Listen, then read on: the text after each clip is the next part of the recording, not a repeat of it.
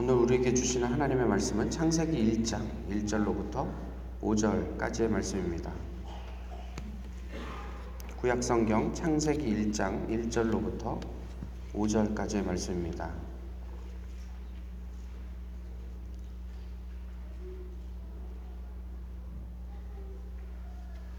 이제 하나님의 말씀을 봉독하겠습니다. 태초에 하나님이 천지를 창조하시니라. 땅이 혼돈하고 공허하며 흑암이 깊음 위에 있고 하나님의 영은 수면 위에 운행하시니라. 하나님이 이르시되 빛이 있으라 하시니 빛이 있었고 빛이 하나님의 보시기에 좋았더라. 하나님이 빛과 어둠을 나누사 하나님이 빛을 낮이라 부르시고 어둠을 밤이라 부르시니라. 저녁이 되고 아침이 되니 이는 첫째 날이니라. 아멘.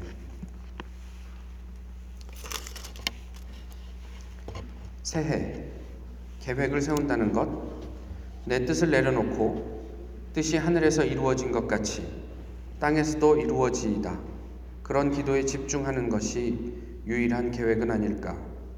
내가 쓸 테니 너의 창고를 비우라 할 때 내 창고가 온갖 잡동사니로 꽉꽉 채워져 비우는 시간이 오래 걸리지 않도록 그저 한나절이면 깔끔하게 비우고 내 주여 당신의 것이니 쓰시옵소서 그렇게 담백하게 순종하는 삶 그것이 내겐 가장 복된 삶이다. 어찌 나만일까? 어, 어떤 어, 그 선생님께서 쓰신 그 새해의 글입니다. 하나님의 은혜와 복이 큰 복이 2018년 새해 첫 주일 주님의 교회에서 더불어 예배하는 모든 분들에게 함께 하시기를 빕니다. 어, 마음사전이란 책에 이런 글이 있네요. 이해와 오해. 이해란 가장 잘한 오해이고 오해란 가장 적나라한 이해다. 너는 나를 이해하는구나 라는 말은 내가 원하는 내 모습으로 나를 잘 오해해 준다는 뜻이며 너는 나를 오해하는구나 라는 말은 내가 보여주지 않고자 했던 내 속을 어떻게 그렇게 꿰뚫어 보았느냐 하는 것에 다름 아니다. 어떻게 생각하시는지요? 아, 교회를 시작한 지 이제 공식적으로 벌써 3년째가 됩니다. 아, 교회를 시작하고 가장 많이 들은 말 가운데 하나가 당신의 비전이 뭐요? 이것이었습니다. 왜 물을까? 또 왜 궁금해들 하실까? 물어보시니 몇 자 적어서 홈페이지에 올려놓았습니다. 하지만 여전히 묻습니다. 당신의 비전은 무엇입니까? 교회 홈페이지에 있어요. 그러면 아 그러고 돌아가십니다. 교회 홈페이지가 개설이 됐다고 아무리 말씀을 드려도 잘 들어와서 읽어보시지 않는 것 같습니다. 그런데 어쩌면 이것은 아주 당연한 것입니다. 어, 이 시대를 살아가는 우리에게 아주 익숙한 무엇이라 생각합니다. 눈에 보이고 손에 잡히는 소위 어떤 우리가 지향하는 목표. 이것이 있어야 우리는 편안합니다. 그거 아세요? 쥐 한 마리를 집 안에서 잡기는 쉽지가 않죠. 잡으려고 하면 쥐가 계속 쏜살같이 도망가니까요. 근데 넓은 운동장 한가운데 놔두면 쥐는 도망가지 않습니다. 왜냐하면 자기가 숨을 곳이 없기 때문에 어디로 달려야 할지 몰라서 그런답니다. 그래서 그저 그냥 사람이 다가가도 두려움에 그냥 떨면서 그냥 그, 그 자리에 그대로 있다고 하는 얘기를 들었습니다. 저희에게 단기, 중기, 장기 어떤 목표가 있고 저희는 나름대로 개인적이든 뭐 집단적이든 그런 목표들을 이루어 가면서 소위 우리가 어떤 모종의 성취감을 아, 이렇게 느끼는 것이 상당히 중요한 부분이기도 합니다. 그럼에도 불구하고 어, 이런 질문을 한번 드려봅니다. 저는 개인적으로 그닥 그렇게 크게 궁금하진 않은데요. 여기 계신 여러분들의 비전은 무엇입니까?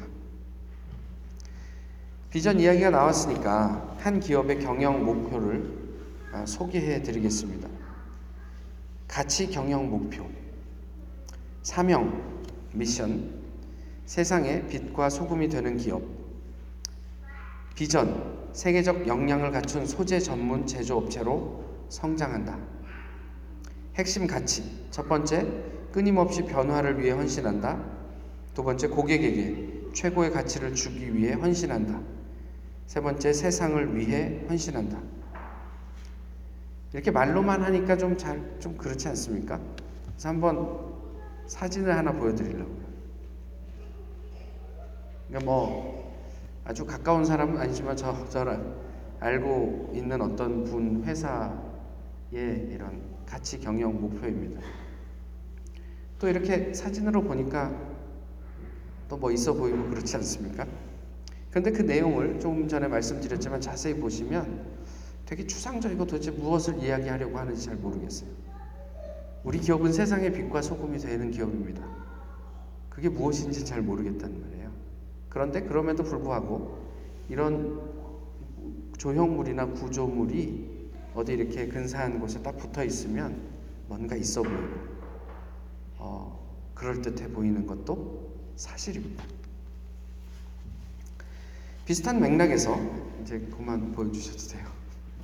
비슷한 맥락에서 교회도 표어를 만들고 그럴듯한 구호를 외칩니다. 그래서 신년이 되면 막 이런 이제 화면에 빰빠라빰빰 그래갖고 올해 우리 교회의 뭐, 뭐 주제 말씀은 그래서 어디고 뭐 교회 표어는 이것입니다 그러면서 막 띄워주고 큰 배너를 만들어서 교회 곳곳을 장식하곤 하죠. 교회 성장 원년의 해 2018. 뭐 내지는 출석교인 1만 명 달성의 해 또는 교인 배가의 해. 뭐 이런 여러 가지 구호들을 외칩니다.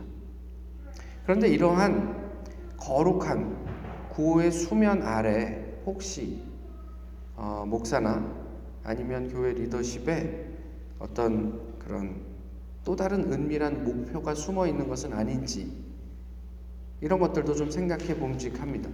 무슨 이야기냐면 그래서 그렇게 교인들을 많이 모아서 무엇하게 혹시 교회를 건축하기 위함은 아닌지 수양관을 구입하고 증축하기 위함은 아닌지 우리가 원하는 어떤 목표를 이루어 가기 위해 그런 어떤 그 여러 가지 리소스들을 활용하려고 하면서 그런 거룩한 표어들을 어, 주장하고 있는 것은 아닌지 싶습니다. 어쨌든 우리는 이런 것을 비전이라 이야기합니다. 다시 얘기하면 도달하고 싶은 지점, 소유하고 싶은 어떤 것, 쟁취하고 싶은 자리 등등 내가 교회가 또 우리가 바라는 무엇을 저희는 비전이라 합니다. 그렇게 사용합니다. 교회 성자강에서는 이런 이야기를 해요. 통제 불가능한 어떤 구호는 좋은 구호가 아니다 이렇게 얘기를 하죠. 그럼 이런 거예요. 올해 저희가 열심히 사역해서 저희 교회 교인을 천명으로 만듭시다. 굉장히 공격적이고 어, 미래지향적인 것 같고 되게 자극적이고 다이내믹하게 들립니다만은 교회 성장에서조차도 그것은 좋은 구호가 아니라고 이야기합니다. 왜냐하면 저희가 그 천명을 컨트롤할 수 없기 때문에 그렇습니다. 그래서 어떤 구호를 하라고 얘기를 하냐면 내가 올해 2018년 한 해 동안 적어도 미니멈 한 사람에게 예수 그리스도의 복음을 전하겠다. 이게 좋은 구호라는 거예요. 그건 제가 하면 하는 거고 부끄러워서 안 하면 안 하는 거니까 컨트롤이 가능한 구호이기 때문에 그렇다는 거죠. 그런데 그럼에도 불구하고 여전히 우리가 생각할 때 이것이 비전이겠는가 싶은 거죠. 비전을 사전에서 찾아보면 내다 보이는 장래의 상황, 이것을 이상이나 전망이라는 말로 표현할 수 있습니다. 이렇게 정의합니다. 영어 사전에서도 뭐 이런 우리가 그, 그 시각, 뭐 사이트 이런 거 이외에 어, 미래적, 예언적인 의미를 이 비전이라는 단어에 다분히 담고 있습니다. 그렇게 생각해 보면 우리에게 비전은 없습니다. 왜냐하면 저희는 현재만 살아가는 존재이기 때문에 그래요. 미래를 희망할 수는 있지만 저희는 미래를 정확하게 예측하거나 볼 수 있는 존재들이 아닙니다. 저희는 저희에게는 비전이 없습니다. 미래를 살 수 없는 우리에게 그럼 어떻게 비전이 있을까? 궁금하지 않으십니까? 비전으로 저희가 흔히 혼용, 혼동하고 또 혼용하는 단어가 있어요. 그 중에 하나가 dream입니다. 꿈. 다른 하나는 뭐냐면 야망이에요. ambition. 근데 꿈은 말 그대로 꿈이에요. 제가 어제 저녁에 어, 이 교회가 교인, 교인이 만 명이 되는 꿈을 꿨어요. 거기에 대해서 저는 아무런 책임을 질 필요가 없습니다. 그냥 꿈이었기 때문에. 그리고 그 꿈을 이루기 위한 어떤 어떤 책임 있는 행동도 요구되지 않습니다. 그냥 한낮 어느 날 밤에 꾸었던 꿈으로 끝나고 말지. 야망은 그런 맥락에서 좀 다릅니다. 내가 가지고 있는 앰비션은 그것을 이루어 이루고 싶은 의지가 있어요. 그래서 그것을 위해서 노력하고요. 또 그 노력이 결국은 구체적인 삶의 어떤 한 모습으로 드러납니다. 그런데 이 야망은 어디에 포커스되어 있냐면 나 자신에게 포커스되어 있습니다. 내가 원하는 그것. 다른 말로 표현하면 자아 실현과 관련이 되어 있죠. 그러니까 내가 좋은 건 좋은데 이게 도대체 이웃과는 어떤 관계를 형성할 수 있을지에 대한 어떤 그런 통찰이 좀 부족해요. 그래서 자칫 잘못하면 이 야망이 실현되면 실현될수록 우리 주변이 어려워질 수 있습니다. 지난 한 주간 이 타운을 거쳐갔던 그 손님들이 저희 집에 있었잖아요. 이런저런 이야기하는 가운데 그 이제 그 형제가 삼성에서 생존을 하려면 둘 중에 하나는 포기해야 된대요. 하나는 가정, 다른 하나는 건강입니다. 그러니까 삼성에서 오랫동안 생존하려면 건강을 포기하든지 아니면 가정을 포기하고 정말 회사에 충성해야 된다는 거예요. 그런데 거기서 더 나아가서 내가 이 그룹에서 임원이 되려면 건강과 가정을 다 포기해야 한다는 거죠. 물론 그냥 약간의 어떤 비약이 있는 표현일 수 있겠지만 적어도 그만큼의 대가와 희생이 있어야만 사회생활을 하면서 특별히 대기업 안에서 어, 버텨낼 수 있고 어, 또그 거기에다 더하기 예, 약간의 운이 필요하다고 그래요. 비전은요 야망과 대단히 유사합니다. 어, 이루어야 할 의지, 그 다음에 그에 따르는 노력과 행동이 수반됩니다. 그런데 야망, 앰비션과 다른 것은 그 초점이 하나님에게 맞춰져 있습니다. 하나님에게 맞춰져 있기 때문에 그 비전이 이루어지면 이루어질수록 나와 남이 같이 풍성해질 수 있는 것이 비전입니다. 우리는 종종 이 꿈과 야망을 비전과 혼동해서 사용합니다. 내가 원하는 것을 이루어진 것이 이루어낸 것이 마치 하나님의 비전을 이룬 것처럼 광야 이스라엘 백성들을 한번 생각을 해보시죠. 하나님께서 그 광야 40년 동안 이스라엘 백성들을 무엇으로 인도하셨죠? 어떤 비전이 있었습니까? 그저 하나님은 그들을 불기둥과 구름 기둥으로 인도하셨습니다. 어떻게요? 다음번 정, 목적지는 여기다 이렇게 말씀하지 않으셨어요.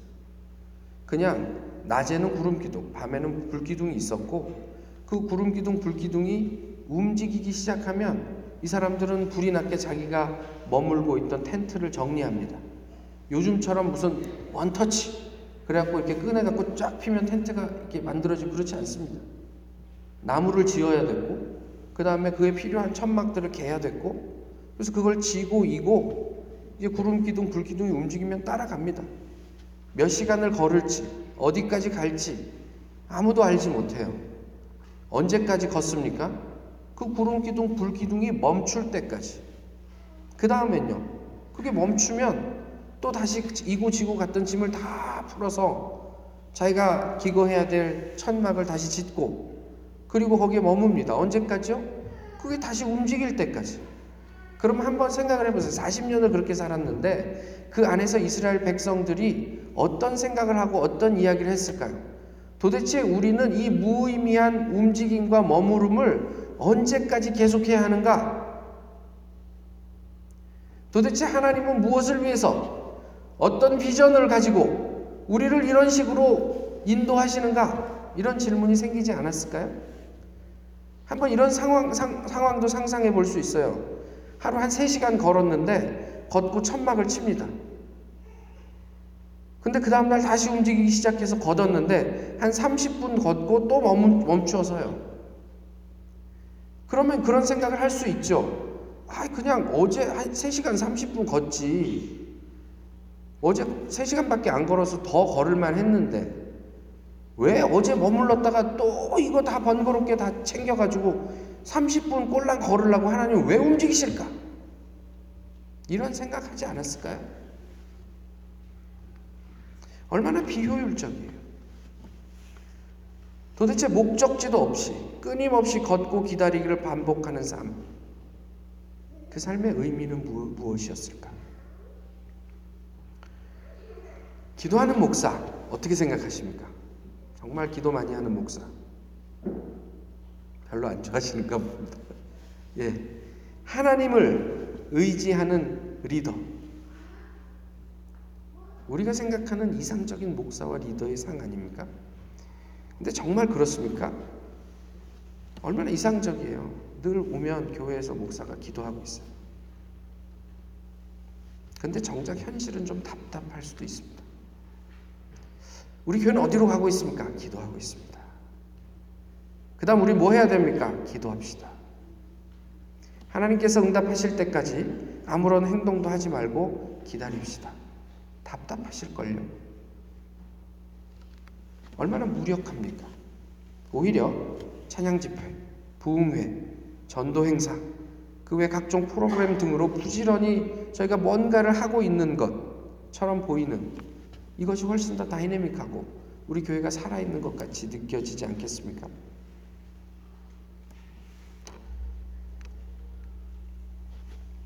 하나님께서 천지를 창조하셨습니다.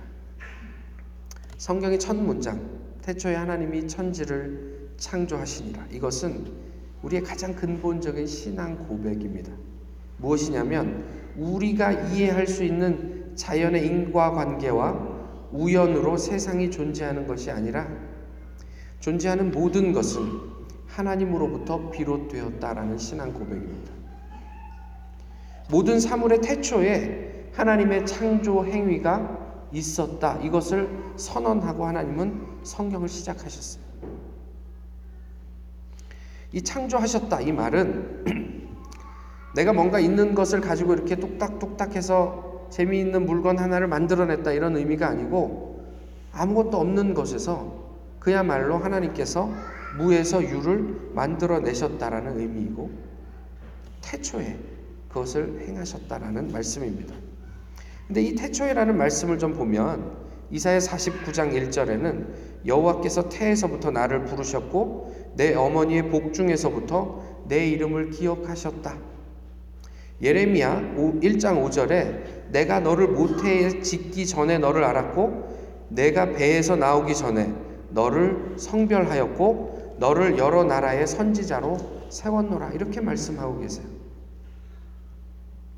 그저 그냥 세상에 사는 수많은 남녀 중에 한 쌍이 만나서 눈이 맞아갖고 결혼해서 어, 그런 어떤 결혼 생활의 결과로 우리가 태어난 게 아니고 우리가 어머니의 모태에 자리를 잡기 이전부터 하나님께서는 당신의 비전을 이루기 원하는 통로와 도구로 우리를 예정하셨다 이렇게 말씀하세요.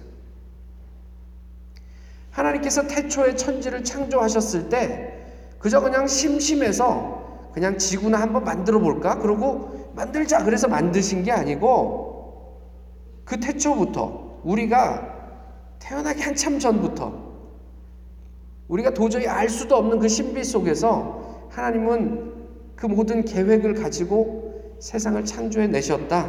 이런 이야기를 하고 있는 거죠. 그런데 그 조건이 무엇이냐면 무질서예요. 아무것도 없는 혼돈이에요.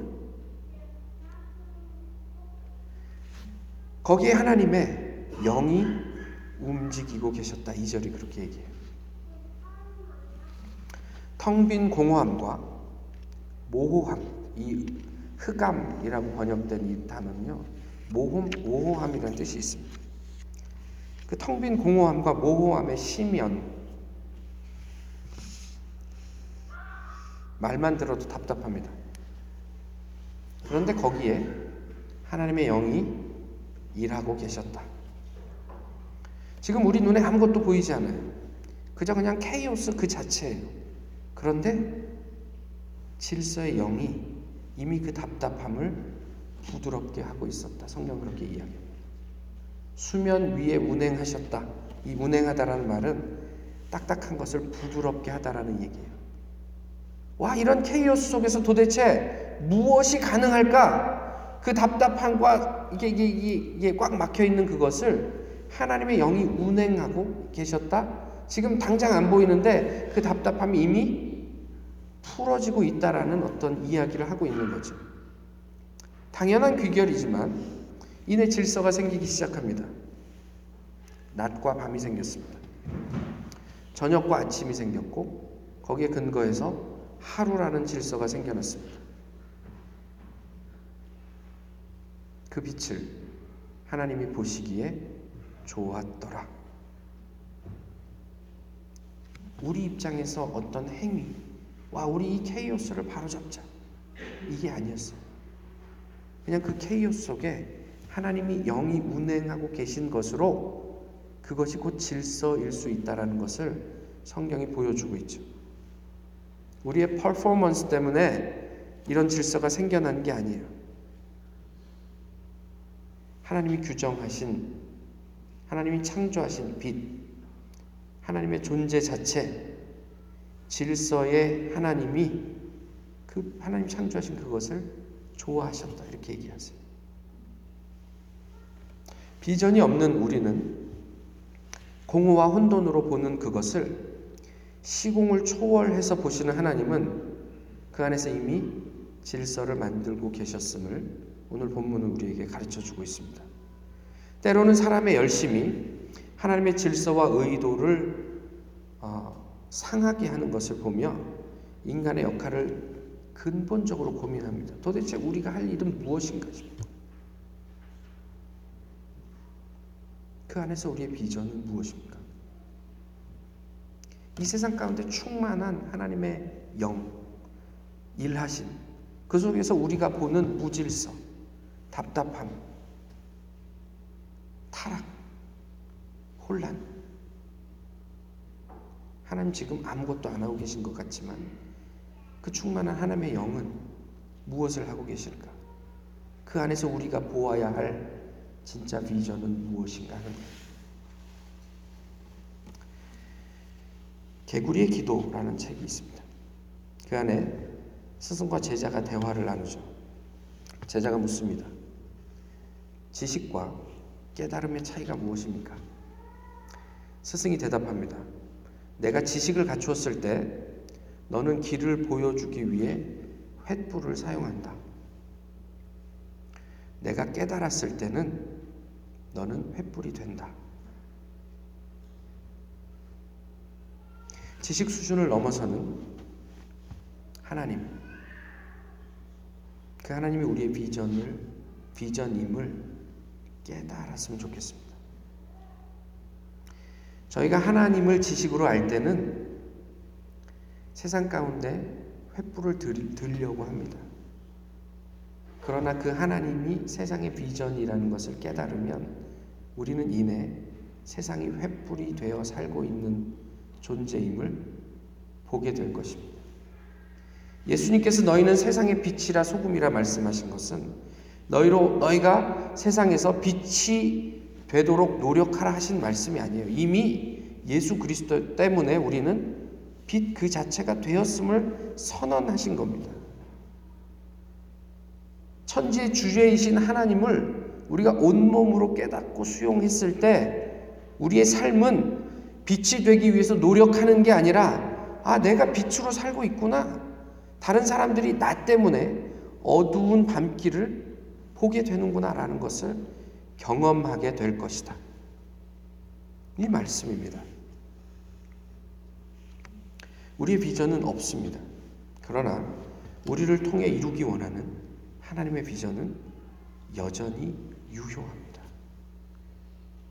모쪼록 그 하나님의 비전으로 정연한 질서를 보고 누리는 2018년 그 2018년의 개인 또 우리 주님의 교회이기를 빕니다. 그러면 우리는 이 지역과 세상에 횃불이 되고 있음을 되어 있음을 보게 될 것입니다. 하나님의 비전 그것만이 나 자신의 비전이 되고 예수 그리스도의 걸음만이 우리 교회의 비전이 될 수 있기를 소망합니다. 기도하겠습니다. 또 한 해를 허락하시니 감사합니다. 2018년도 주님의 구름 기둥과 불 기둥만 의지하며 살게 하옵소서. 다 이해되지 않아도 순종함을 배우게 하시고 그 길 끝에 하나님의 비전이 어떻게 성취되는지 목격하게 하옵소서. 올 한 해 일하시는 하나님을 기대합니다. 예수 그리스도의 이름으로 기도하옵나이다. 아멘. 다 같이 일어나셔서 함께